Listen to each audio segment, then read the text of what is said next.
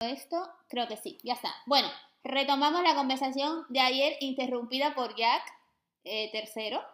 Y seguimos, estábamos hablando de, de, mm, si no me equivoco, del miedo a saltar y de cuando nos da miedo, hacemos resistencia al cambio, pero nosotros mismos. ¿Sabes? Que estábamos diciendo que cuando se genera un cambio en la personalidad y una mutación, se madura, lo, lo que es normal en la evolución, el medio suele hacer una resistencia, ¿no? Porque, por ejemplo, a los padres les cuesta que los hijos tengan ideas propias, caminos propios. Entonces, y, pasa también en la pareja, en el trabajo, o sea, el medio suele siempre hacer como una resistencia, pero también hay una resistencia interna del miedo a lo desconocido, de no sé, de, redescubrirnos a nosotros. Y bueno, quería saber la opinión de, ustedes.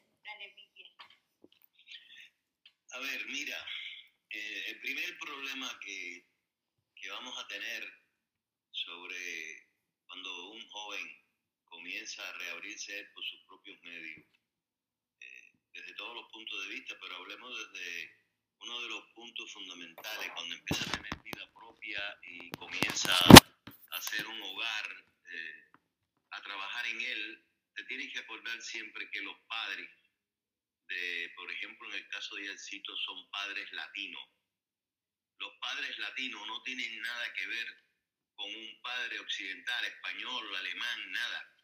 Eh, los padres latinos siempre quieren tener a los hijos como la gallina debajo de ellos y que los hijos hagan lo que ellos dicen, porque lamentablemente eh, es un problema de nuestra cultura, que siempre queremos tener a los hijos alrededor de nosotros. A tal extremo que en ocasiones queremos imponerle nuestra línea de vida como si fuéramos nosotros y nos olvidamos que ya crecieron y volaron, ya, ya no son los niños que necesitan estar debajo de ti como una gallinita, no, ya volaron, ya tienen vida propia y por lo tanto hay que respetar esa condición, no importa cuál sea, hay que respetarla porque e, esa es una de las bases fundamentales de la buena relación. Cuando eso comienza a fallar, la relación comienza a tener problemas. Y no solamente empieza a tener problemas entre padres y hijos, sino también de alguna manera influye en que también haya problemas entre la pareja. Porque siempre influye. Nosotros tenemos una experiencia tremenda en eso. Siempre hay una influencia de los padres sobre los hijos y, dañan esa relación, que puede estar siendo una relación feliz, pero de vez en vez esos nubarrones oscuros dañan esa, esa relación para que la felicidad sea homogénea y sea todos los días. Entonces, este es el caso fundamental del que estamos hablando y hay, hay que dejar que, que sean felices a su manera, con su forma de ser, con su forma de pensar, una pareja que comienza a vivir y que debe respetarse uno a otro, admirarse uno a otro. Si no hay admiración, si no hay respeto, está fracasada la pareja. Una pareja que desde que comienza no se respete es una pareja muerta, es una pareja que ha nacido enferma, entonces no va a tener futuro. Entonces, yo creo que los padres, la razón fundamental es que sus hijos sean felices no importa cómo, que tengan que sacrificar criterios propios de ellos que pueden existir. Todo el mundo no piensa igual, pero uno tiene que sacrificar sus criterios por la felicidad de los hijos. Como en otra ocasión los padres de ellos se sacrificaron por la de ellos. Y es el caso fundamental de éxito. Son padres eh, que emigraron y salieron. Y nadie los obligó, ni estaban pasando trabajo en Cuba como para tener que emigrar, eh, que no es el caso de muchos que han tenido que emigrar por necesidad. Esa es la, la vida de los latinos hoy en Occidente, principalmente en España. Dime, Ivonne. No, a ver, Vía se refería a una arista, ¿no? Claro. Es importante del tema, que es la relación familiar, que es la relación padre-hijo y viceversa. Pero yo es un poco puntualizar lo que te decía ayer, que no sé hasta qué punto quedó, se interrumpió, no quedó la idea completa. Es decir, resumiendo, para no hacerlo muy largo, yo, yo, yo soy del concepto humildemente que nosotros tenemos una vida, eh, es una sola. Eh, hasta ahora nadie ha podido eh, ratificar que existen otras o que venimos de nuevo, cómo venimos, y entonces, por lo tanto, eh, uno tiene que tratar de ponerse como meta vivir esta lo más plena y lo más feliz posible, que no significa que no existan problemas, dificultades, enfermedades, circunstancias negativas, pero yo lo que sí creo es que uno en cada uno de, las, de, los momentos que esté o de cada una de las etapas de la vida, uno debe intentar sentirse bien con uno mismo, sentirse realizado y sentirse feliz. Y el cambio, es decir, el, volviendo al cambio, yo pienso que cuando uno, por alguna circunstancia, sea familiar, sea en pareja, sea en la vida profesional, sea en una amistad incluso, no se siente feliz, no se siente plena, no se siente lo suficientemente a gusto, hay cosas que evidentemente están dañando o uno está o uno es más el tiempo en que se siente, eh, no sé, en desventaja que ventaja, o que, o que al final hay algo que, que, no, que no, que no deja que uno avance como ser humano, pues yo sí pienso que hay que cambiar. Hay que cambiar, aunque sea, como hablamos, un salto, un salto al vacío, aunque sea una incógnita, pero yo pienso que cualquier paso hacia adelante y que intente corregir ese malestar, esa dificultad, eh, esa apatía, si se quiere, eh, o esa infelicidad para mí es positivo, aun cuando ese cambio no resulta en todo lo bueno que uno cree.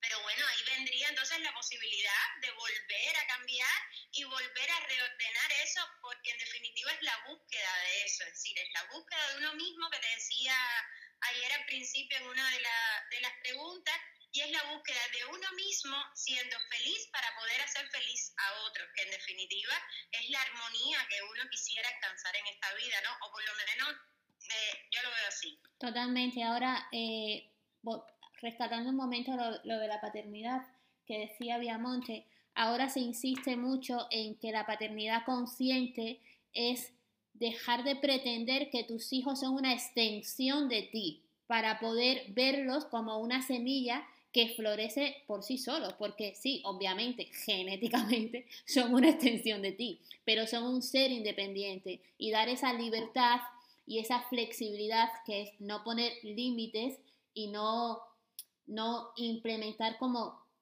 patrones y condicionamientos mentales que tú tienes y que inevitablemente los vuelcas en ello, ¿no? Ahora hay como esta corriente que se llama libertad consciente, que a mí, eh, paternidad consciente, que a mí me encanta, y va un poco de eso, de criar en, conciencia, en libertad y entendiendo a tus hijos como seres independientes, no como una extensión de tu brazo ni de tu pierna. ¿Sabes? Sí, obviamente estamos con ese componente genético, pero que va mucho más allá.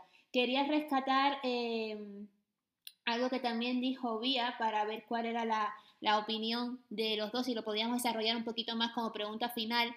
Em, y es cuando una relación está podrida o dañada, ¿vale? Aquí en este podcast hay un episodio que se llama Normalizar la pérdida y otros errores, donde se habla de que al final de la vida, mm, no que lo digamos aquí, sino que hay grandes libros que hablan de ello, al final de la vida se ha perdido más que lo que se ha ganado, o sea, que dejamos ir a personas muy valiosas por inmadurez, por no luchar, por no apostar, por no comprender o al menos por no intentar comprender, incluso por no saber cómo revertir una situación porque obviamente muchas veces no podemos dar lo que no tenemos para dar. No sé si me he explicado o ha quedado un poco. Sí, sí. Vale, pues si quieren decir algo. A ver, mira, eh, yo pienso que aunque hayan llagas que en momentos determinados hayan surgido por X, por X problema o por X criterio, yo creo que todos, la pareja, ambos, tienen que subordinarse a lo más importante que tiene la vida, que es el amor. Si no se subordinan a eso y olvidan esas cosas malas que pueden haber surgido o que estén dañando en ese momento, eh, pues no van a ser felices porque el amor es algo que todos los días hay que conversarlo. Es como dice alguien por ahí, eh, dos gente que se aman es una conversación que nunca termina. Y entonces, esto es fundamental. Yo recuerdo que escribí hace no hace mucho una cosa y decía, eh, cuando una pareja comienza a tener problemas y no los conversa debidamente, pues es como si estuvieran levantando una camada de ladrillo todos los días. Y se van acumulando los problemas que no se discuten y esa pared va creciendo. Y cuando ya los problemas son muchos y no se han podido debatir y buscar soluciones entre la pareja, sucede que esa pared ya los tapó. Ni tú ves a la pareja ni la pareja te ve a ti. Y aunque digan lo que digan, ya no se entienden, porque ya no hay posibilidades de entendimiento. La pared no deja que se vean y la pareja tiene que verse los ojos unos a otros para conversar. Y la otra cosa importante, eh, nosotros hemos dicho siempre y lo hemos llevado a la práctica desde que empezamos y ya son más de 18 años, eh, el amor es un contrato donde cada una de las partes pone sus conveniencias y después cada uno tiene que adaptarse donde cede y donde exige. Porque si los dos exigen y nadie cede, el amor está muerto. Y yo creo que esto es fundamental en la vida de la pareja. Hay que subordinarse a ese amor y por sobre todas las cosas, te lo decía ayer, respetarse muchísimo. No pienses que, que otras parejas no tienen problemas. Yo y Ivonne tenemos contradicciones, pero nunca nuestras contradicciones llegan a faltas de respeto. Al revés. Eh, es conversar. Puede que en algunas cosas que yo le diga, yo no la convencí, pero ella entendió que tenía que ceder. Y pueden otras que ella sea la que me habla a mí, y aunque no me convenció completamente, yo cedo porque sé que dentro de todo lo que me está diciendo, en la mayoría de lo que me está hablando, tiene la razón. Yo pienso que este es el concepto del amor. Hay que subordinarse a eso. Es un contrato. No, no busques otra cosa. Si no se subordinan los dos a ese amor y cada uno no cede en su momento, entonces ya el amor está perdido. No tiene salvación. Eh, a ver, eh, Vi habló de la, de la pareja y en sentido general yo pienso que sobre lo que comentas, eh, haciendo mías esas palabras también, yo pienso que es diálogo y ponderación. Diálogo siguiendo esa misma línea de pensamiento, es decir, si tú con cualquier persona, sea, sea la que sea, que tienes algún tipo de vínculo, no dialogas, no conversas para precisamente expresar algo que a ti no te gusta o algo que te gusta y no haces partícipe a la otra persona de tus afectos, de tus emociones, de lo que esa persona es capaz de, de, proporcionarte a ti, pues no estás haciendo nada, porque a veces uno puede tener una conducta o puede decir unas palabras sin que, sin que haya una mala intención y sencillamente a la otra persona interpretarla porque es un ser humano diferente de otra manera con una intención totalmente diferente. Y si eso se queda así y uno cree que lo hizo bien y la otra persona lo entendió como mal y no hay un diálogo, no hay una conversación de la otra parte decir, mira, esto o aquello no me gustó, para mí no funcionó, o a mí eso no me hace bien, o viceversa, pues entonces ya está el primer problema. Y ponderación porque es que nada en la vida es absoluto, es decir, eh, eh, nada es ni, ni, demasiado bueno, yo lo creo así, ni demasiado malo, es decir, hay eh, situaciones intermedias, eh, afectos intermedios, eh, y entonces uno tiene que, volviendo al principio de este podcast, uno tiene que conocerse. Para mí eso es fundamental en la vida. Es decir, uno tiene que tener muy claro lo que quiere. Y al tener claro lo que quiere, sabe y tiene claro cuáles son las personas que quiere a su alrededor. Más allá de los vínculos. Sí, yo respeto mucho los vínculos familiares. Para mí la familia es fundamental, pero no impuesta. Es decir, la familia que realmente, valga la redundancia, es funcional, la familia que es orgánica, la familia que genera bien. Porque yo soy de las que cree, yo no pude tener hijos, por ejemplo, eh, pero no, es decir, no por ello, no soy capaz de sentir ternura, eh, protección, em, alegría por un niño, por un bebé. Y sin embargo, no, es decir, no, no, pude desarrollar el instinto. Pero yo pienso que la familia, en sentido general, eh, aporta hasta donde uno también quiere. Es decir, los límites son importantes.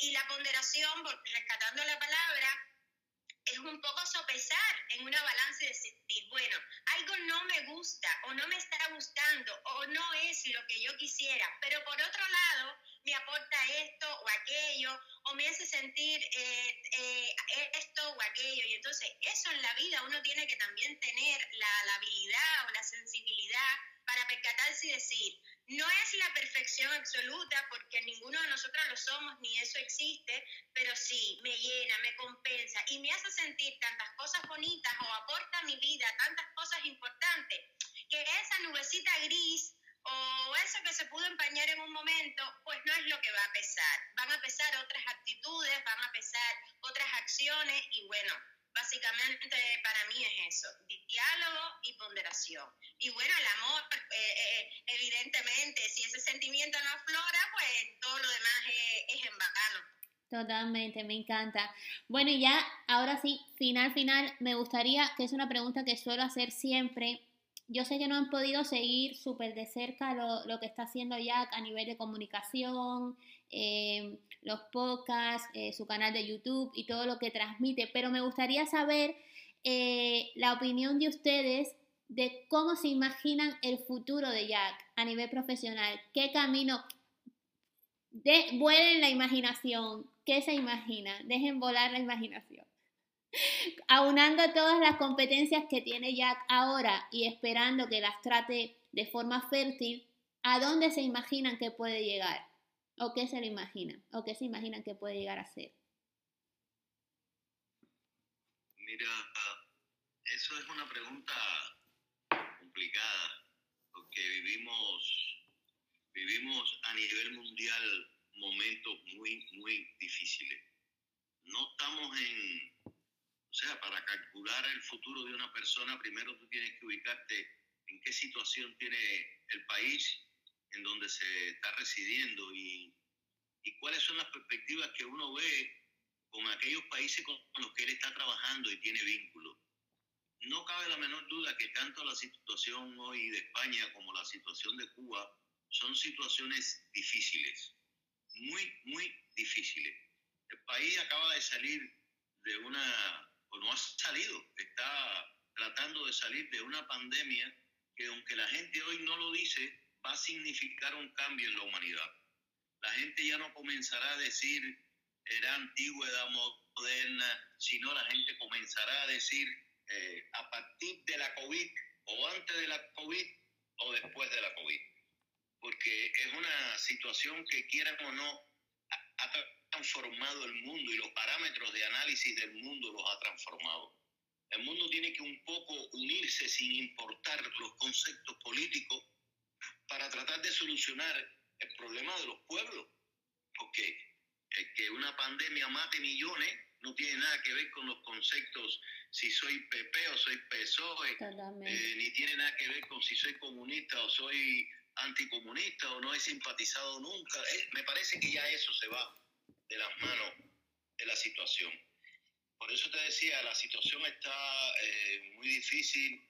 Él mismo me comentaba que le hubiera gustado, eh, porque, a ver, yo cuando converso con él trato de, de buscar cómo él piensa, muy inteligentemente, porque uno tiene que lograr que la otra persona se abra cuando usted cree que quien le está hablando es sincero. Entonces, eh, un poco él mismo eh, me decía que él podía buscar un futuro y que le hubiera gustado en otro medio, por ejemplo, en el medio de la programación, de la computación, y yo le decía, a mí lo que sí me parece que es importante, tú no puedes estar hecho un saltibanque buscando para allá y buscando para acá qué es lo que más te gusta, porque me parece que cometerías un error. Yo creo que si tú eres un perfil de abogado y has hecho dos másteres de abogado, pues yo creo que debes profundizar en ese mundo, dentro o fuera de España, pero profundizar en ese mundo y tener claro qué es lo que más te está conveniendo.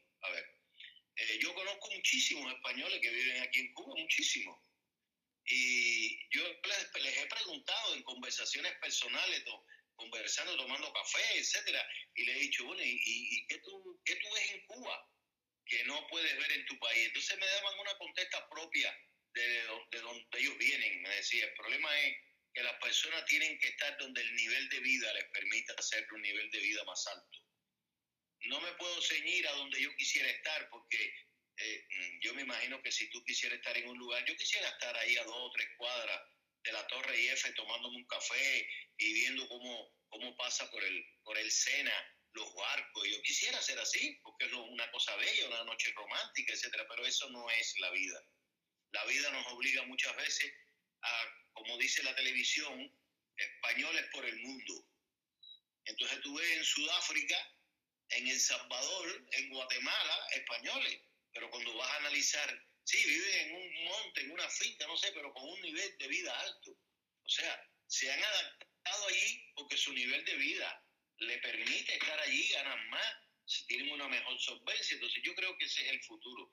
Si donde él está hoy, él ve alguna perspectiva, si donde él está hoy, él ve que puede ser eh, una persona más útil, más, digo más útil, más útil España, porque en resumidas cuentas él está trabajando aquí bajo las órdenes de, la, de los criterios de lo que le van diciendo desde España pues me parece que debe luchar por mantenerse si eso, porque ya esas son interioridades que yo no sé, si eso en verdad le está dando resultados, si eso le está permitiendo un nivel de vida superior al que él estaba teniendo. Pero yo le decía que tenía que tener mucho cuidado con la cosa de la computación y la programación de la computación, porque hoy eso en el mundo, tú tienes una patada y salen 30 mil. Hoy el mundo incluso de la computación se está yendo por la automática, por lo que es la robótica y la automática, que son las cosas más importantes que están caminando hoy en el mundo. Yo tengo amigos ahí en España que trabajan en cosas de este tipo y que les va muy bien, muy bien, porque están insertados en este mundo. Y, yo creo que esa debe ser el futuro. La ayer yo conversaba un ratico con, en, el, transcurso que lo llevaba hacia el hotel con la jefa de él y me decía, no, el mes que viene ya tiene que venir otra vez, porque tiene que discutir otros temas aquí yo no sé ya en las cosas interiores si a él le conviene o no le conviene económicamente, no lo sé. Ya eso sí son cosas que tiene que valorar. Es un tema económico, mía, también. Que, tiene que valorar ya, ¿no? Si él desde el punto de vista se siente realizado con eso que está haciendo. Si se siente realizado con lo que está haciendo, pues bienvenido sea, para adelante. Eh, si no se siente realizado, tiene que pensar qué va a hacer. Pero tiene que tener mucho cuidado porque España no está fácil como no, como no está fácil Cuba, no está fácil España. Bueno, sí, mucho mejor que nosotros, pero, pero tiene que pensar. No es que él quiera hoy hacer una cosa y mañana otra. Si ahora lo que él está haciendo le está yendo bien, está avanzando, se siente útil, se siente realizado y le da un buen salario, pues yo creo que debe permanecer. A ver, Ali, Díaz fue muy concreto, muy objetivo y se centró mucho en, a ver, y un poco que, que no jugó con, con, con eh, con la intención, que era, era proyectar y un poco que fantasear sin que esa fantasía no se pueda convertir en realidad. Yo no he tenido la oportunidad de intercambiar ahora mismo eh, con él elementos concretos como a los que se refería Vía, eh, de hasta qué punto le va bien, regular, qué expectativas tiene o no. Pero yo sí pienso que de alguna manera está en un medio que genera mucha comunicación y que conoce disímiles personas y ya desde ese punto de vista, eso a, a, él como persona, como ser humano, le va a aportar. Le va a aportar muchas experiencias, le va a aportar muchos conocimientos y le va a abrir el diapasón. Porque normalmente cuando uno viaja, explora, a ver, él está viajando a Cuba en este caso, pero Yancito se fue de Cuba siendo un adolescente, es decir, está regresando un poco como adulto y ya no es el mismo niño que se fue de Cuba, por lo tanto, tiene otras vivencias que las ha vivido en España, que las vive a diario, que las vive todos los días y que también puede aportar a lo que está haciendo. Entonces, cualquier cosa que haga, yo lo que sí pienso es que a la vuelta de 10 años, eh, lógicamente va a ser un hombre más maduro, más experimentado y con un conocimiento más global, si se quiere. A veces uno tiene una actividad que es muy monótona, es muy, es muy de un sitio, a lo mejor es poco encerrado pero todo lo que tiene que ver con el medio de las humanidades y en este caso la abogacía, un poco que escuchar al otro, que en él es una virtud, el saber escuchar, eh, el saber cómo se proyectan otros, yo pienso que sí, que a él le va a aportar como ser humano en todos los sentidos. Y evidentemente a la vuelta de cinco años y a, y a los diez años nos vamos a encontrar un Jack más completo, más seguro de sí mismo, más maduro eh, y mucho más sabio. Es, es, lo que puedo decir, más allá de, de, lo que esté haciendo exactamente o no, o, o más realizado, ¿no? Es como yo lo veo. Perfecto.